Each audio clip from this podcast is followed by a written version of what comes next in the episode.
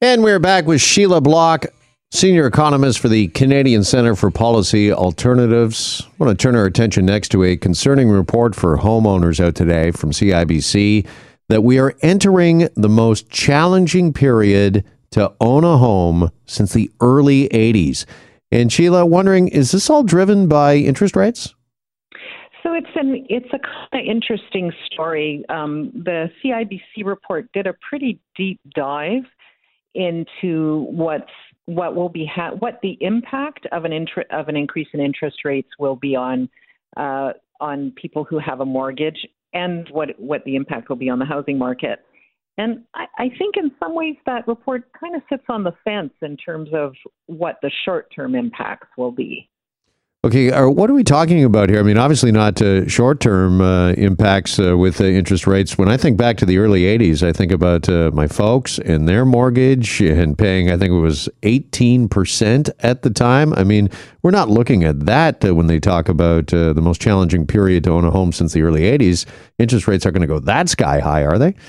Oh, absolutely not. And I, I think I recall uh, interest rates actually almost at 20% mortgage rates. And so that was a really, really tough time. And I don't think anybody's expecting that. I think we also know that, that we're coming, we're, what really I think this story is about is if we are coming off these historic lows, right? Which everybody kind of expected this wasn't going to last forever. This was really a response to the pandemic what's the impact of that going to be given that so many people have been buying houses and there's been such an increase in mortgage debt? Um, so I think it's, um, you know, I think I would uh, turn the heat down on that uh, from from that headline that we got there. Okay. And I, and I think what's kind of interesting about this report is they really break it down. And so, in terms of looking short term, like over the next few years, I don't think there's any expectation that there's going to be um, that kind of a rate increase. But what you have is you have people who have pretty big mortgages, pretty huge mortgages, and extremely low interest rates. And so, what's that impact going to be on on on kind of people's bottom line in the pocketbook? And what they really point out is that about 75% of mortgages um, are fixed term and fixed rate. So that means you get your mortgage, you lock yourself in for the next five years. So for those folks, there's no immediate impact uh, on from the increase in the interest rate. Um, so that's kind of the first step. And then the second one is, well, what about the increasing number of people actually got variable rate mortgages? And that's where you don't lock into an interest rate, but it uh, but the interest rate you're paying moves up and down um, as interest rates move out, and those become became really attractive.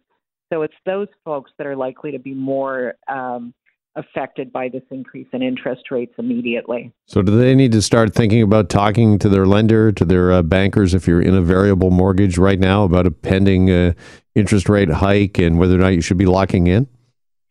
So I think that's you know, probably one of the things that you need to be thinking about. The other thing that's important to remember is that often what those mortgages um, do is that it's not necessarily that your payments would increase, but what would happen is the length of time that you'd have to that that you would have to pay your mortgage increases because more of that mortgage payment will go to interest payments rather than bringing down your principal. So again, there might not be an immediate impact, but it's gonna you're either to be paying more or you're to be paying off that mortgage for even longer.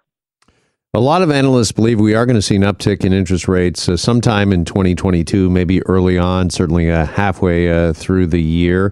Is uh, one of the reasons why we might see that is to cool what we were just talking about in our last uh, break with the fall economic statement from the Ontario government about uh, inflation and just the price increases uh, we've seen. Is that a, a, measure, a lever, if you will, that government can pull to try to uh, cool the uh, the prices of uh, goods and services?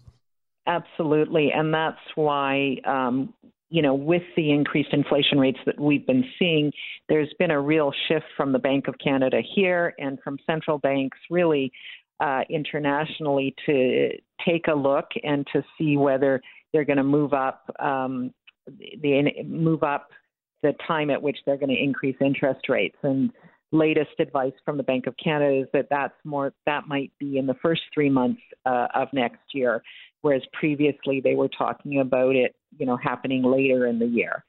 So that increased inflation is indeed driving that. Um, you know, if as people expect, this increase in inflation um, slows down as you know we sort out some of those supply chain issues that everybody's talking about, then I think we will actually see uh, we could see a delay in that rise in interest rates. But it, you know it's coming. These are really at historic lows, um, and I think we have to remember that even if we have an increase in interest rates, um, they will still be below anything close to what our historic norms have been.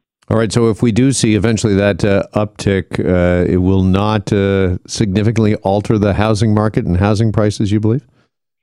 Well, they this CIBC report actually is saying that we would um, we would actually see a slowdown in the housing market um, because uh, you know prices are high and for new uh, for new buyers um, with high prices and increasing interest rates, it makes it that much tougher to afford uh, uh, to get into the housing market like that. Less of an impact on people who already own a house, particularly if their mortgage is locked in, and a, not an immediate impact even if you have a variable rate mortgage. All right, Sheila, really appreciate the time, the perspective. Thank you so much uh, for all the time here with us this afternoon. It's much appreciated. Great. Thanks for the great questions. All right. Sheila Block, senior economist for the Canadian Center for Policy Alternatives. And we're back after this on Global News Radio.